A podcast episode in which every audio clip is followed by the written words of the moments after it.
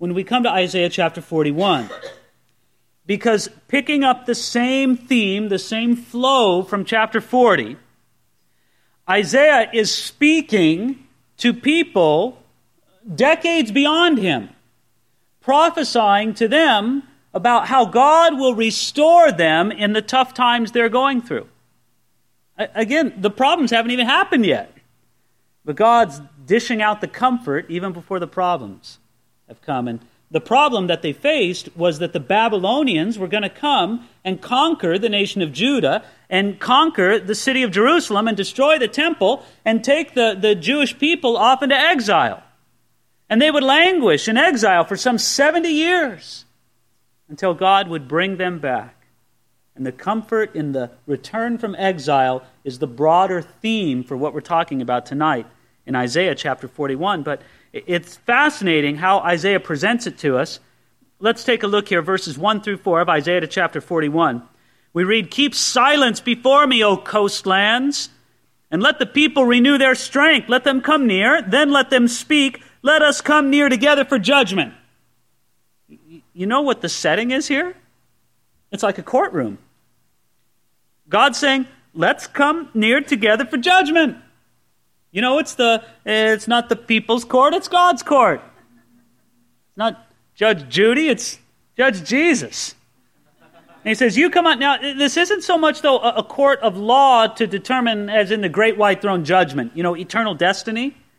This is almost having the idea of a civil court. And God's going to settle an issue in this court here in, in Isaiah chapter 41. He's going to settle an issue more than settle somebody's destiny. Now, who is he speaking to? Look at it there in verse 1. He says, Keep silence before me, O coastlands. Well, what are the coastlands? Well, the Hebrew word translated coastlands here in Isaiah 41 1 is also translated islands or isles in other passages. It's also translated with broader words like territory in Isaiah chapter 20. The idea is probably best expressed as distant lands. In other words, Isaiah is looking out all over, I mean, as far as the eye can see, and even beyond what the eye can see. And he's looking out over all those people, and he's saying, Hey, listen up. The Lord's calling you, all you nations, the whole face of the earth. Now, again, let's remind ourselves that at this point in time, the people of God were roughly, not strictly, but roughly restricted to a geography, right? The nation of Israel. Outside of the nation of Israel, the distant lands were pagans, right? And so he's calling on the pagan, idol worshiping world. He's saying, Hey, all you people in the far, far distant lands, listen up now. He says, Keep silence before me, O coastlands. Right, you come into the court, what's the first thing? you know, you stand up, all rise for the judge, and what? Does everybody chit chat and talk to their neighbor? Hey, hey, buddy. No.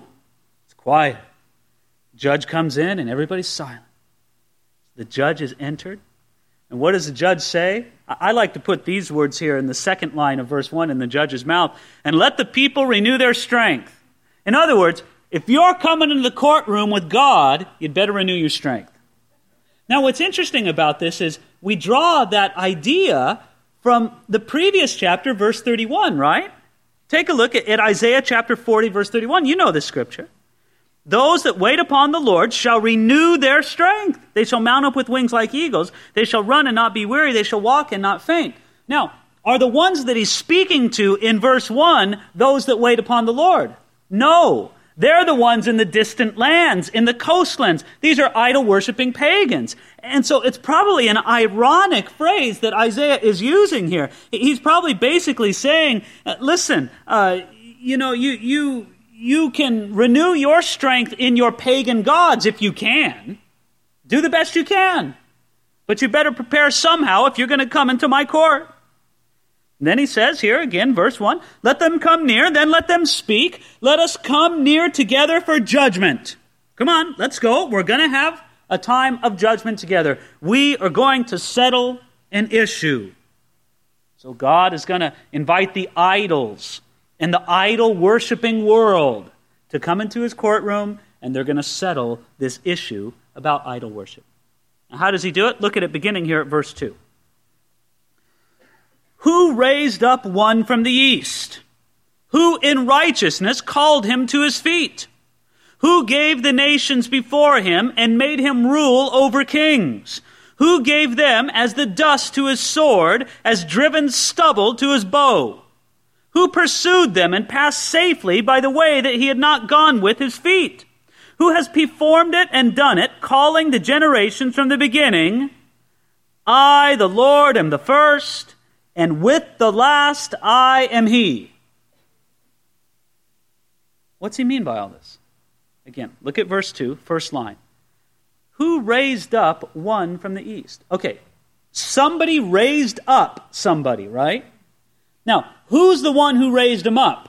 The Lord. Who's the one who was raised up? The one from the east. Now, when you start getting into this question, who's the one who was raised up? Oh, you know, you might think, well, raised up must be the resurrection of Jesus. No, no, no. That's not what we're talking about. There's a few commentators think he might be talking about Jesus, but it's, it's really probably not. It's very, very interesting. This is one of these things that is probably far more interesting to me than it is to you. But as you study uh, Bible commentators and, and, go through, there's a remarkable division of opinion as to who the person is that Isaiah chapter uh, 41, verses 2 through 4 is referring to. And might I tell you who the two leading candidates are? Okay? You have the first leading candidate being Abraham, the second leading candidate being Cyrus, king of Persia. You say, well, I can't think of two more different kind of fellas. But, you know, it's interesting because it's a very warm debate among commentators. And you see how, how, well, take a look here. Who raised up one from the east? Abraham came from the east, from Babylonia. So did Cyrus. He came from the eastern lands. Who in righteousness called him to his feet? In other words, this righteous man who came up to his feet. Was Abraham righteous? Yes. And did you know that Cyrus was a righteous man before God? Yes, he was, the king of the Persians. This was a man that Daniel had a remarkable ministry to. This was the man who, when God used him to overcome the Babylonian Empire, he set the exiles from, Ju- uh, from Judea and Jerusalem, let them go back. Maybe I should go back and kind of paint this picture and tell you, give you a timeline of who this fellow Cyrus is. Here we have the days of, of Isaiah, right?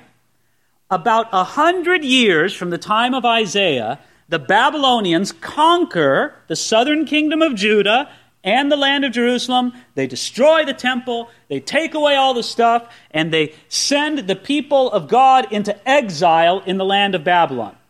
It's what we would call today in the modern ethnic cleansing, right? They just removed all the Jewish people.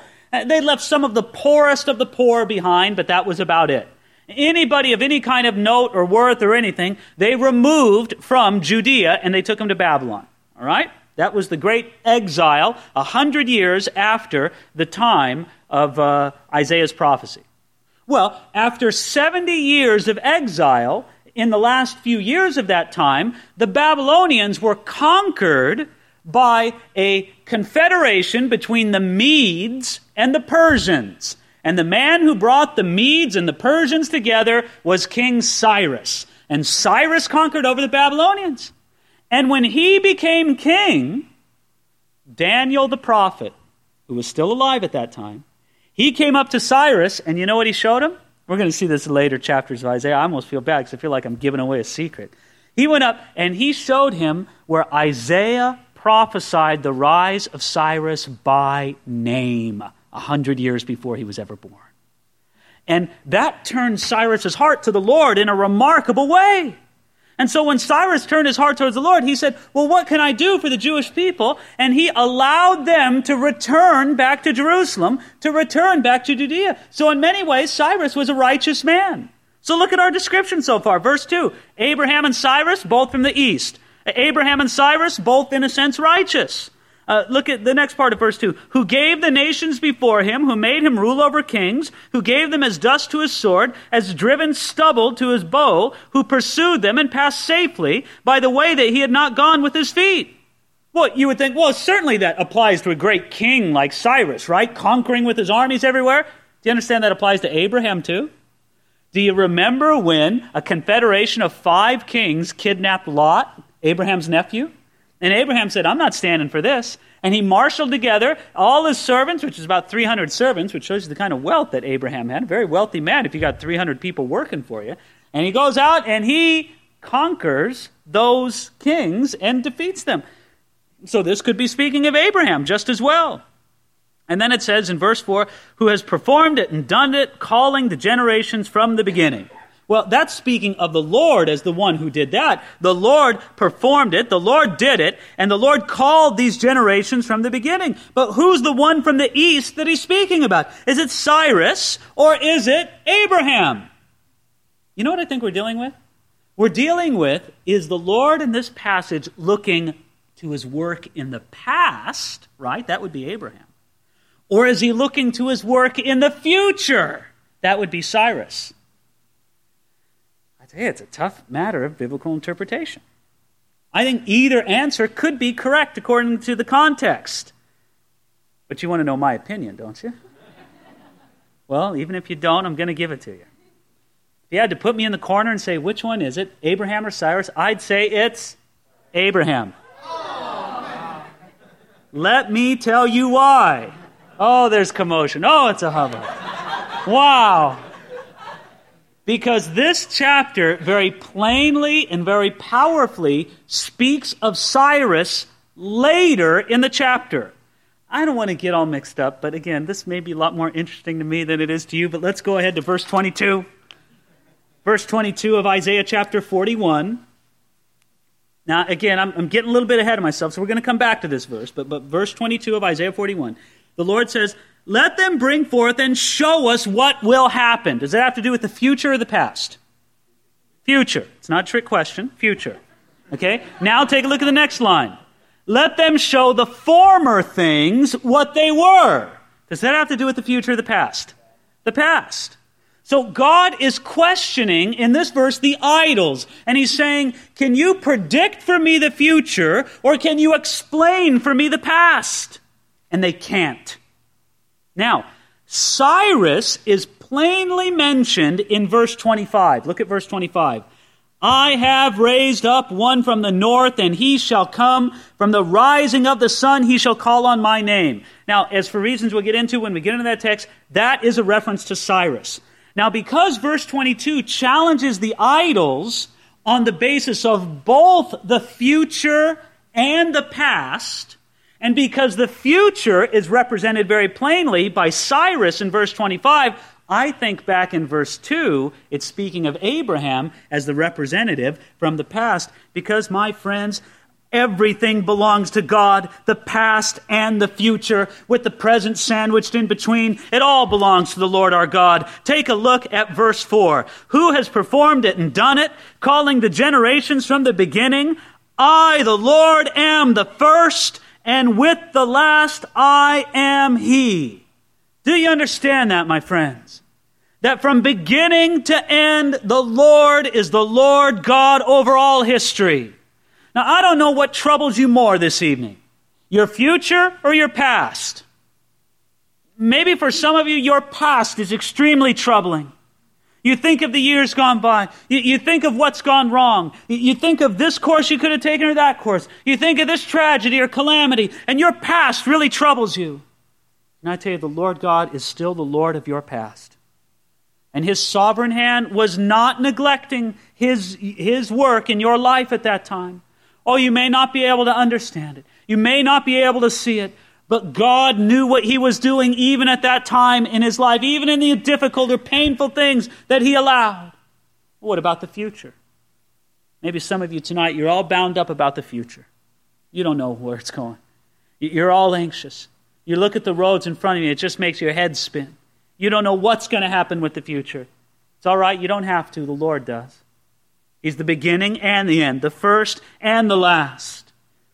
Friends, this means that God also has authority over everything in between. And this means that there absolutely is a plan of God for human history. Do you understand that?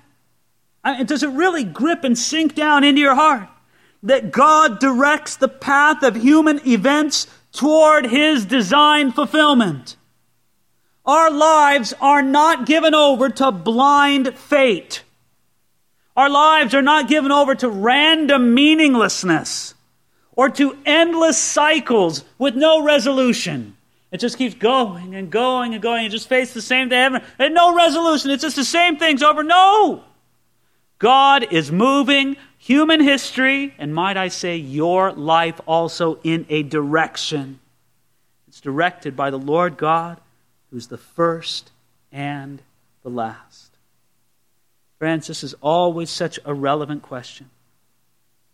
Many people who walk around every day have no sense of any direction that God has for human history or for their lives. They feel that their life is just a collection of random, meaningless, undirected events. They feel that their life is like a cycle. They're, they're, a hamster on the treadmill, just going around, and around, and around. The scenery changes for about as long as it takes for that wheel to spin around, and that's it. No, friends, there's a God in heaven who directs human events, and it always moves to a final resolution and fulfillment. Do you realize that your understanding of that affects almost everything in your life? If you live under the modern way of thinking that says that, that mankind just appeared on this earth by a bunch of lucky accidents, you know, a, a bolt of lightning hit a, hit a pool of cosmic soup, and a little uh, germ of life appeared. And by the most absolutely fascinating collection of, of luck, it developed into to a human being. But there's no God, there's no direction, there's no hand guiding human history. Friends, if that's what you believe, as many people do in our culture today, if that is what you believe, I guarantee you that there is a hidden shadow of desperation in your life. Because you realize that your life means nothing. Your life has as much meaning as a snail's life. But if there's a God in heaven, if He has a plan for human history, if He directs human events, if He directs human lives, then our lives have meaning. Our lives have importance. Then every day, every hour of the day is important. It's directed towards something meaningful that's going to last not just for time, but for eternity. And we fit into that figure of, of first and last. We're in there somewhere, friends. Isn't it fascinating that Jesus takes the same title of first and last in the book of Revelation? Maybe we should turn there just so you see it with your own eyes. Keep your finger there in Isaiah chapter 41. Turn to Revelation chapter 1, verse 17. The reason I want you to see it is because I think this is the most wonderful proofs of the deity of Jesus Christ. Every once in a while, you'll get that knock on your door, and it's somebody with some magazines they want to give you. Maybe the Watchtower or the Awake magazine.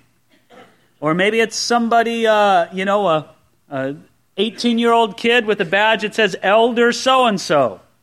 And uh, they want to talk to you about, you know, a family home evening. Well, I think scriptures like this are great to have at your command at a time like that. Revelation chapter 1, verse 17. And when I saw him, I fell at his feet as dead, but he, said, he laid his right hand on me, saying to me, Do not be afraid. I am the first and the last. Now, who's speaking there? Jesus. How do you know it's Jesus? Well, because it's in red in my Bible. No, no, no, no, no. No, because look at verse 18. I am he who lives and was dead, and behold, I am alive forevermore. That pretty much settles it, doesn't it? Okay, Jesus speaking, I am the first and the last. Now, if you go to Revelation chapter 22, verse 13, it's repeated again.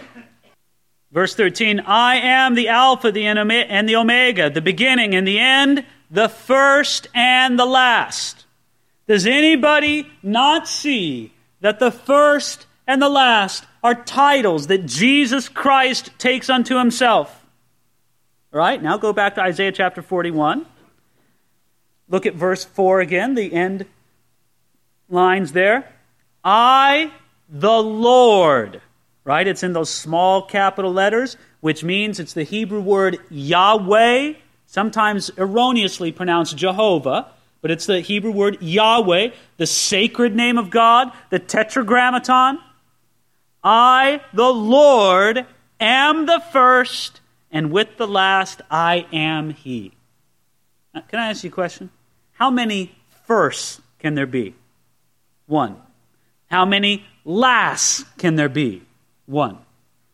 Therefore, if Yahweh says he is first and last, and Jesus says he is first and last, then Jesus must be Yahweh, the Lord God. Now, friends, when you read the Lord there, and you know it's the Hebrew word Yahweh, friends, understand Yahweh is the triune God.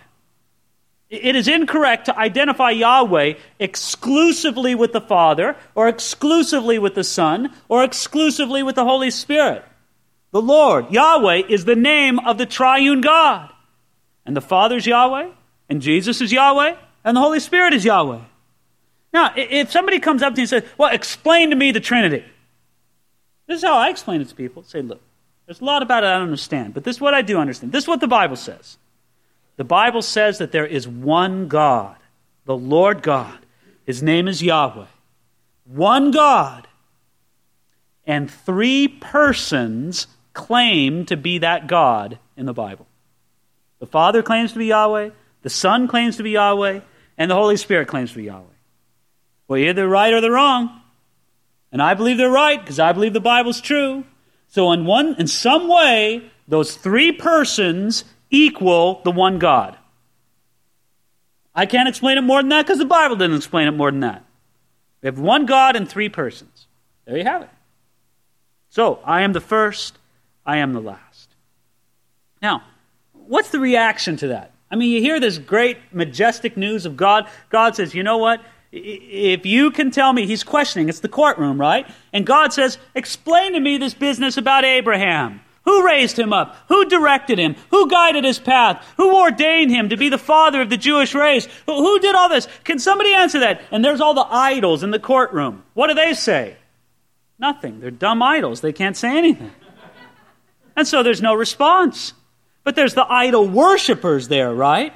And they're saying, man, I don't know. Who, who did do all that with. It must have been the Lord. He must be the one. He must be the first and last. So what's the reaction? Is it to bow down and worship him?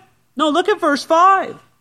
The coastlands saw it and feared. The ends of the earth were afraid. They drew near and came. Everyone helped his neighbor and said to his brother, Be of good courage. Now that sounds pretty good, right? They're, they're bucking themselves up, you know, they're pulling themselves up by their bootstraps. But look at what all this encouragement is for. Look at verse 7.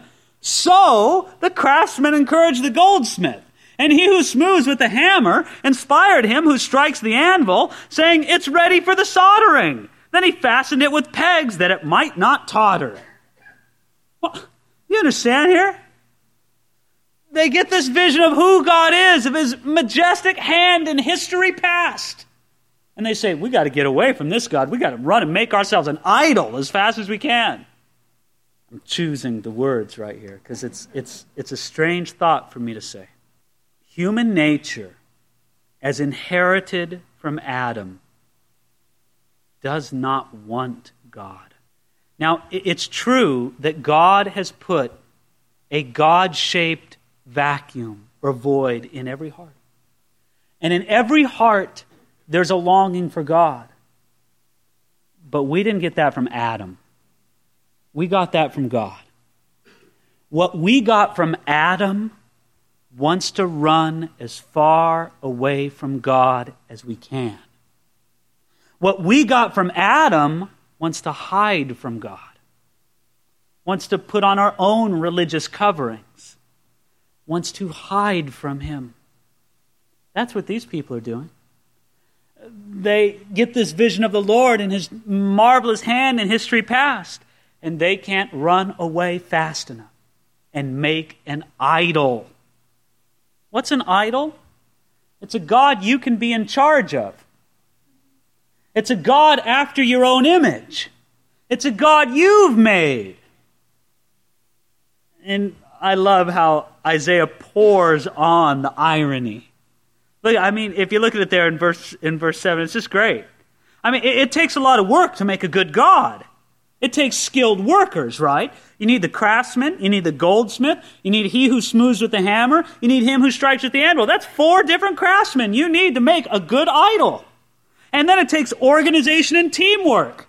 It's ready for the soldering now. You know, the, the craftsmen have to work together.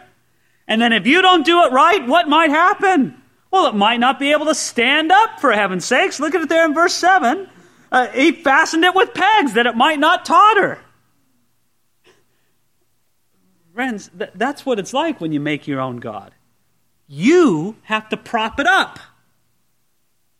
Can we just kind of make a rule right here? If you have to prop it up, it's not God.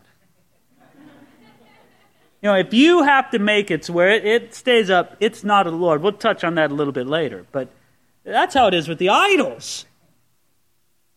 Friends, we, we have something in us by our, our fallen human nature. Thank the Lord, He's transforming it by the power of Jesus Christ in our lives.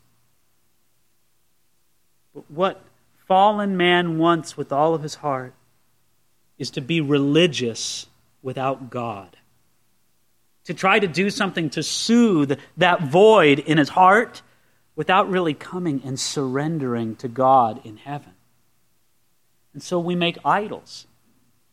You know, I think that we as Americans might be the best idol makers in the world because we feel so free to create our own gods.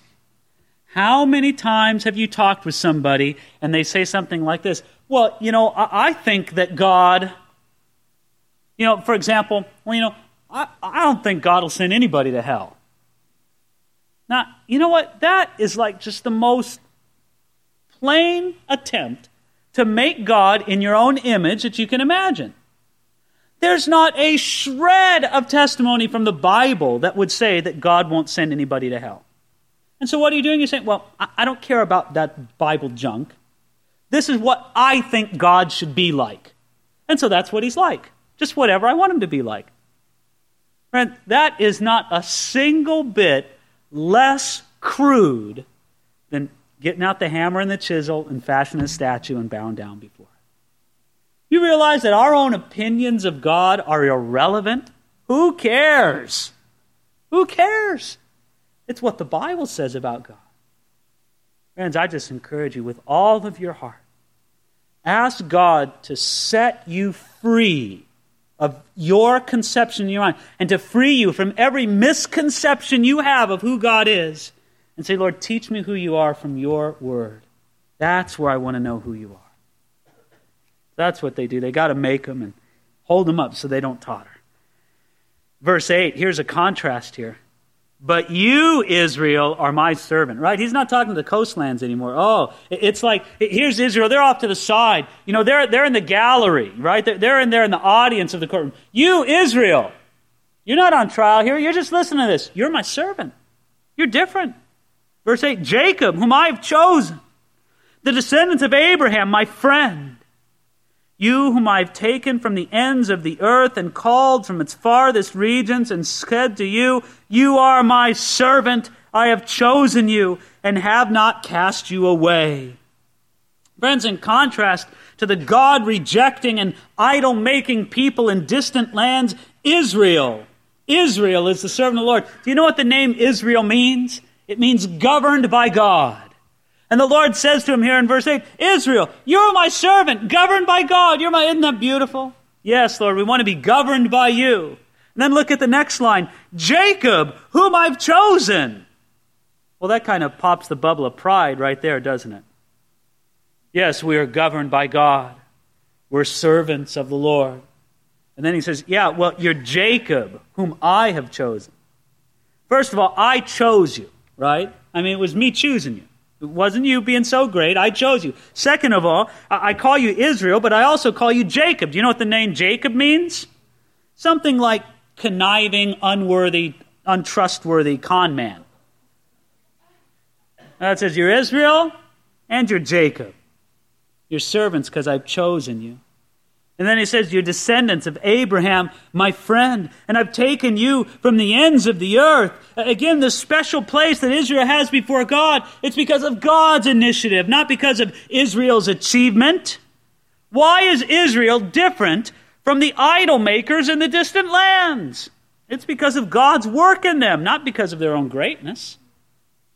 And so here you go, verse 10, it moves on. He says, Fear not, for I am with you. Be not dismayed, for I am your God. I will strengthen you. Yes, I will help you. I will uphold you with my righteous right hand. Behold, all those who were incensed against you shall be ashamed and disgraced. They shall be as nothing. And those who strive with you shall perish. You shall seek them and not find them. Those who contend with you, those who war against you, shall be as nothing, as a non existent thing. For I, the Lord your God, will hold your right hand, saying to you, Fear not, I will help you. Isn't that great? Fear not, for I am with you. You realize that's a command and it's a promise. What's the command? Fear not. That's a command. And then, for I am with you. That's the promise. You realize that fear and worry and anxiety are often sin. When God, who rules over the nations, as he described earlier in the chapter, the God who chose us and loves us, as he described in the previous verses, when that God tells us to fear not, you got to take it seriously, don't you? A God that mighty, a God that powerful? And then he tells you, I'm with you. What more do you need? I mean, if God is for us, who can be against us? He's with you. Do you understand that? He's with you. Now, you ever have that thing where you're all alone in a room, maybe in the kitchen, you know, and it's kind of late at night, and you're busy working on something, maybe making yourself a sandwich or something, midnight snack kind of things. And then all of a sudden, out of nowhere, somebody taps you on your shoulder. And you jump. Ah! You turn around, and it's your husband or your wife. You know, they're not scary people. Why did it scare you? I say that for the most part here. Why did it scare you? It scared you because you were all alone in that room, right? You've never had that feeling, that, that, oh, that scared thing when you're with somebody else. You only have it when you're all alone. When you're all alone, you're prone to fear. You're prone to this kind of, fear and surprise and, and, and shock. Once you realize you're never all alone, The Lord looks at you and says, I'm with you. You don't have any reason to be afraid. Like the Lord's right there holding your hand. He's right there with you. And so he says, Fear not. How much more easily are you discouraged when you're alone? You're depressed when you're alone. Oh, that's how you feel, right? But you're never alone. Realize it. Understand, He's with you. And I love what he says there in verse 10. He says, Fear not, for I am with you. Be not dismayed, for I am your God. It's like saying, Hey, it's me. Remember, I am your God. Remember me? You know, the God of all power and glory? I- am that one. I'm your God. Years ago, uh, a great author named J.B. Phillips wrote a wonderful book titled, this great title of the book, title's worth it alone. The title of the book was Your God is Too Small. And in that book, he showed how when people forget the greatness of God, how easily they become dismayed. But God says, Be not dismayed, for I am your God. And that's not all. Take a look at it here, verse 10. I will strengthen you. Yes, I will help you. I will uphold you with my righteous right hand. God's strength and glory make him able to help us, right? But it's, it's his love that makes him say, I will help you. Isn't that great? And I don't know, maybe you got financial troubles here tonight. And I tell you, Bill Gates is able to help you.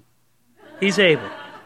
There's no doubt. I don't think there's a single person here tonight, you got a financial problem that Bill Gates couldn't bail you out of. Right? He's able. Let me tell you, he's not willing. Let's just, let's just cut to the chase. He's not willing. So not only does the Lord have the ability, his love gives him the willingness to do it. Now, did you check that out back when we were talking about the idols that have to be fastened with pegs or they'll totter over? You got to hold them up, right? Look at how it is with the Lord in verse 10 I will uphold you with my righteous right hand. So, what do you want? Do you want a God that you have to hold up, or do you want a God that's going to hold you up? He's going to uphold you. Isn't that beautiful? You should never have a God that you have to hold up. Now, if I could, isn't this one of the worst things in the way that some people, you know, go on and on about money and collections and things like that in the church. You know, God's got to have your money. God's program's going to fail if he doesn't have your money. On and on and on and on.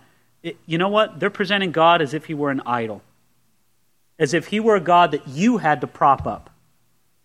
You know what? God doesn't need your money.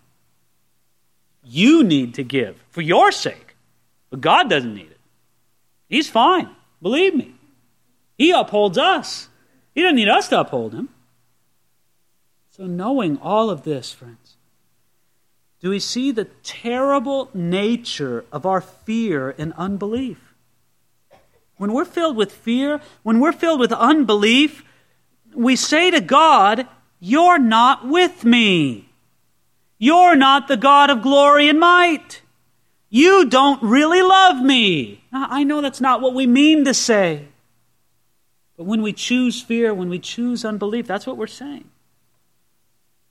Charles Spurgeon writes convincingly on this. He says, Every truthful man feels that he has a right to be believed. He speaks upon the honor of an honest man. And if you say, I cannot believe in you, and even begin to lament that you have no faith in him, the reflection is not upon yourself, but upon the person whom you cannot believe. And shall it ever come to this that God's own children shall say that they cannot believe their God?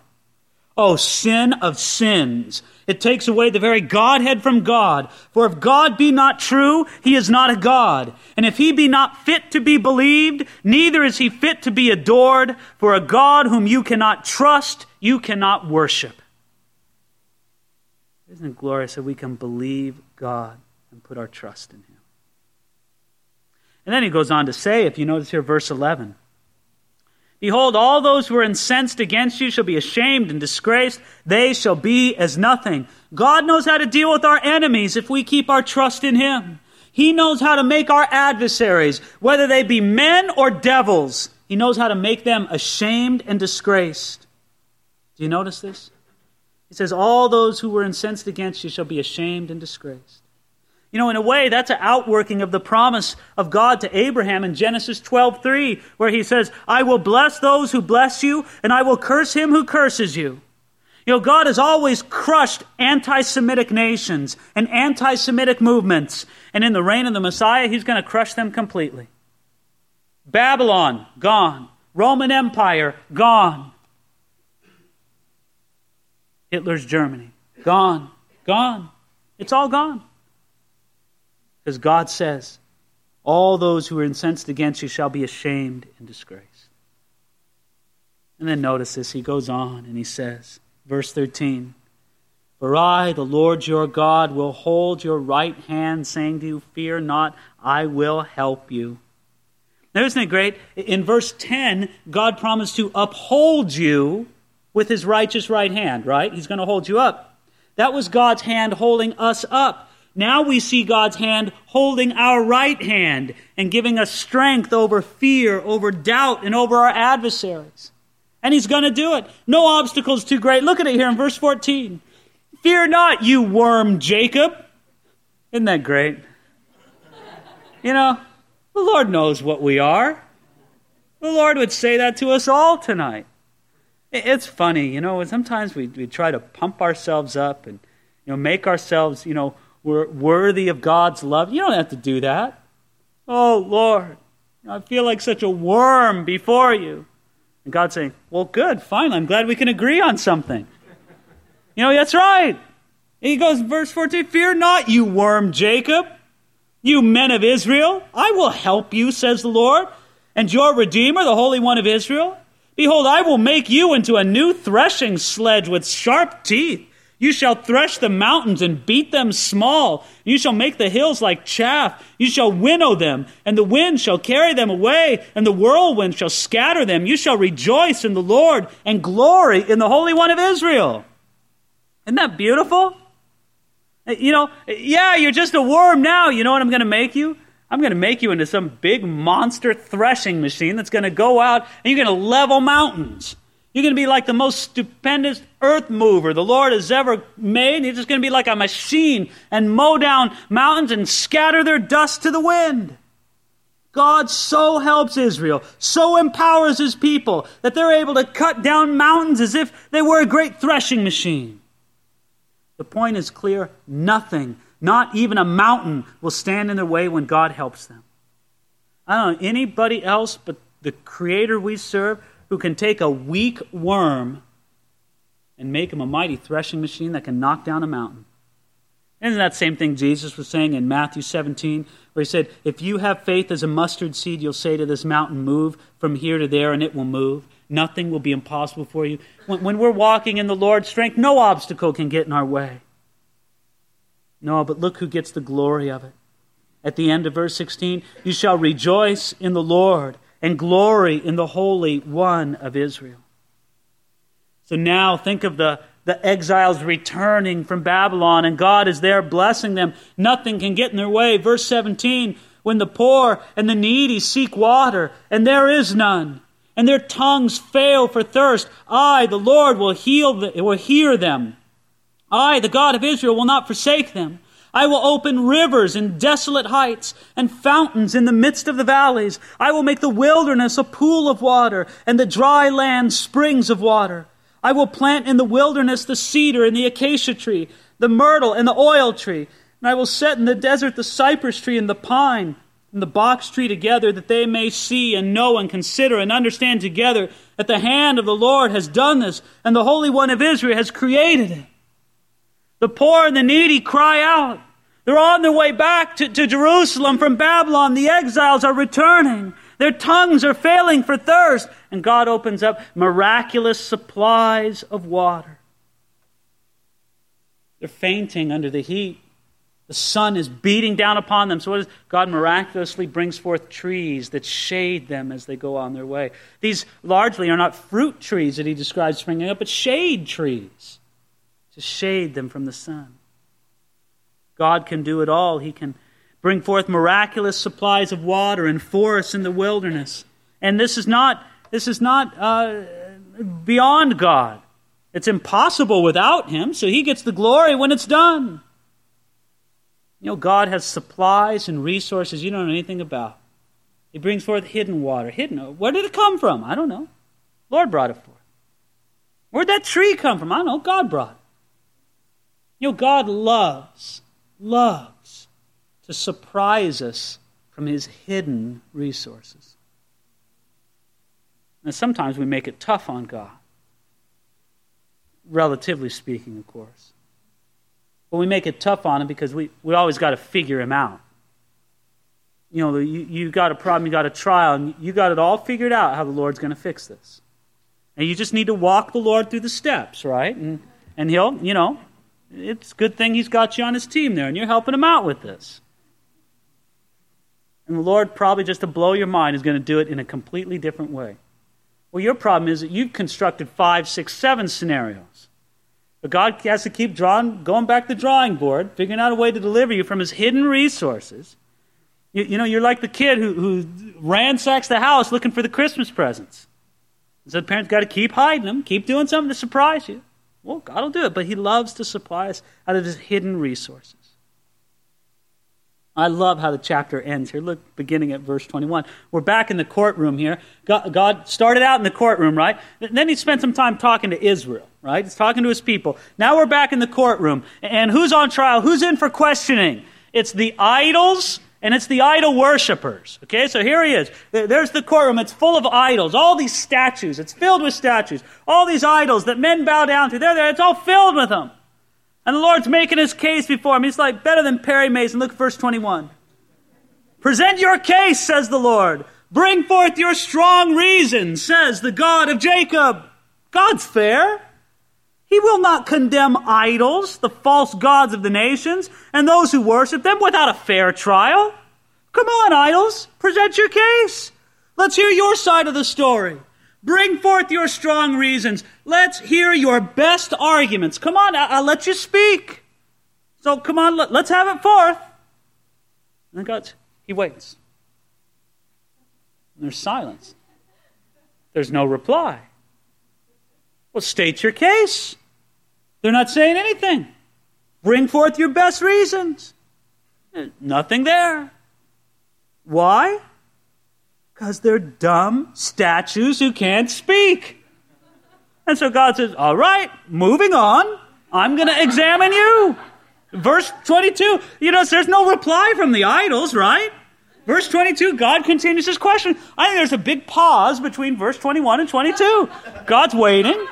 All right, come on, I'll get. I don't hear anything. Let's move on. Verse 23 let me question you. Let them bring forth and show us what will happen.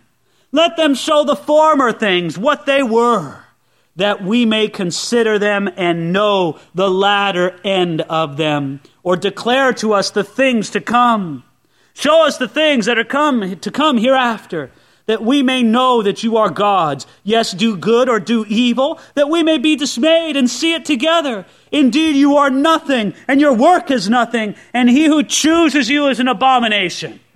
You see God saying this to the assembly of the idols in the courtroom. He goes, Well, come on. If you're God's, then you know the future, so tell us.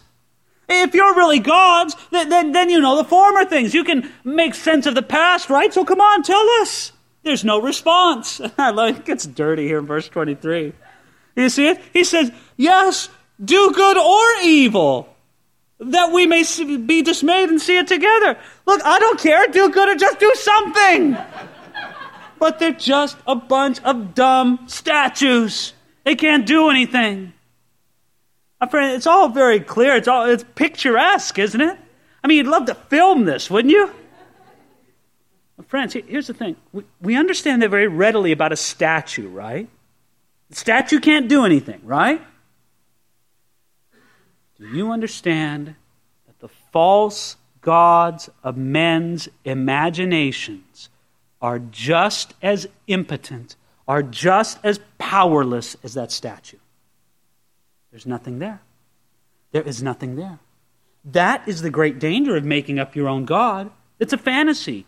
You may as well bow down to a statue because it's just as real, meaning to say it isn't real at all.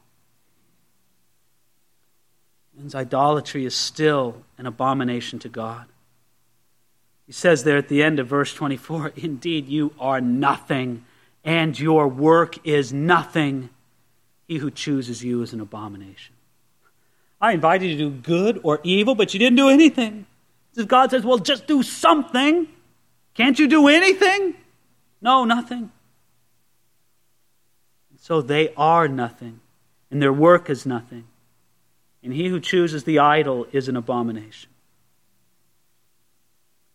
Though very few bow down to statues today, many still fashion a God of their own opinion and decide that that is the God that they will respect. And again, might I say that many churchgoers do this today. Alan Redpath says The spiritual conflict experienced today is exactly of the same nature and of the same character as you find depicted here. The issue is still unsettled in the minds of men, though it is settled eternally in the mind of God. The world is still making every effort to put the best possible show upon its worship of the creature rather than the creator. Its worship is more the patronizing of the shell of religion than bowing in submission before an empty cross, an occupied throne, and the King of Kings and glory. Verse 25. God's summing up now. I have raised one up from the north, and he shall come. From the rising of the sun he shall call on my name, and he shall come against princes as through mortar, and as the potter treads clay. Who's declared from the beginning that we may know, and former times that we may say he is righteous? Surely there is no one who shows. Surely there is no one who declares. Surely there is no one who hears your words. Friends, in contrast to the idols who can tell nothing of the future, the Lord knows. He knows that he will bring Cyrus from the north to conquer the Babylonians, who conquered Judah and Jerusalem and took them captive. God would use Cyrus to allow the Jews in exile to return. The Lord knew, not the idols. Who declared from the beginning that we may know? Not the idols. They didn't have a clue, but the Lord knew. Goes on here, verse 27. The first time I said to Zion, Look, there, there they are. And I will give to Jerusalem the one who brings good tidings. Friends, that was Cyrus. Cyrus brought good tidings unto Jerusalem. You can go home. You can go back. You can rebuild the temple. You can go. Verse 28 For I looked, and there was no man. I looked among them, and there was no counselor who, when I asked of them, could answer a word. In other words, the courtroom is silent, right? Nobody can answer God. And then the verdict is read, verse 29. Indeed, they are all worthless. Their works are nothing. Their molded images are wind and confusion. Friends, apart from God in the grand scheme of things, all of the greatness of man is worthless, and all the great works are nothing. And the idols, their molded images are just wind and confusion. Can I conclude with one final observation here? It's not necessarily a terribly brief observation, but it is kind of the last one. You could call this chapter the great I will chapter of the Bible. Because no fewer than 14 times in the scope of these verses does God reinforce his authority with the promise, I will. Can I read them to you? I'm not even going to quote you the chapter and the verse. It's all in chapter 41. You could look up the verses yourself. You could go through this later on and just underline the I wills in this chapter. But let me just say, I will strengthen you. I will help you. I will uphold you with my righteous right hand. I will make you into a new threshing sledge with sharp teeth. I will open rivers and desolate heights. I will make the wilderness a pool of water. I will plant in the wilderness the cedar and the acacia tree. I will set in the desert the cypress tree. I will give to Jerusalem one who brings good tidings. I will, I will, I will, God says. I'm gonna do it. You can count on me. Been disappointed by I wills in the past, haven't you? If you're a parent, you have. You know, go clean your room. I will. right. We've been disappointed by a lot of I wills. You never be disappointed by the Lord's I wills. Now, you know what's interesting about that? You got Isaiah chapter 41. Turn it around. Isaiah chapter 14. That's the devil's I wills, aren't they? I mean, Isaiah chapter 14, this is what Satan said I will ascend into heaven. I will exalt my throne above the stars of God. I will also sit on the mountain of the congregation. I will ascend above the heights of the clouds. I will be like the Most High. Isn't that interesting how it switches around? There's nothing terribly inspired about the chapters and verses, but I think it's great how 14 and 41 are really opposites of each other. One's the I will chapter Satan, the other one's the I will chapter of the Lord. And the I wills of Satan are all proud and self directed. But every I will of the Lord in Isaiah 41 is for the benefit and the blessing of his people. Though Satan was lifted up in pride and he proclaimed his I wills, how many of them came to pass? None. But each and every one of God's I wills will happen. Let me conclude with the quote from Alan Redpath. When God says, I will, he says it with all the authority of omnipotence. He has foreseen every difficulty. He has studied every obstacle which may come in his way. He has anticipated every possible contingency. He knows the weakness of the one to whom he makes his promise. And yet he says, I will. Praise the Lord for His will in our life. Let's pray. We say tonight, Lord, have your own way with us. We want to walk forth from this room here tonight, Lord, thrilled with the certainty of your work, of your love, of your majesty in our lives. Lord, we just say that we will serve no foreign God no God of our imagination. But we ask, Lord, that you would be rigorous with us. Rigorous, God, to transform our hearts, to change our minds, to make us, Lord, followers of you as you are in truth. We ask that you do this, Lord, in Jesus' name. Amen.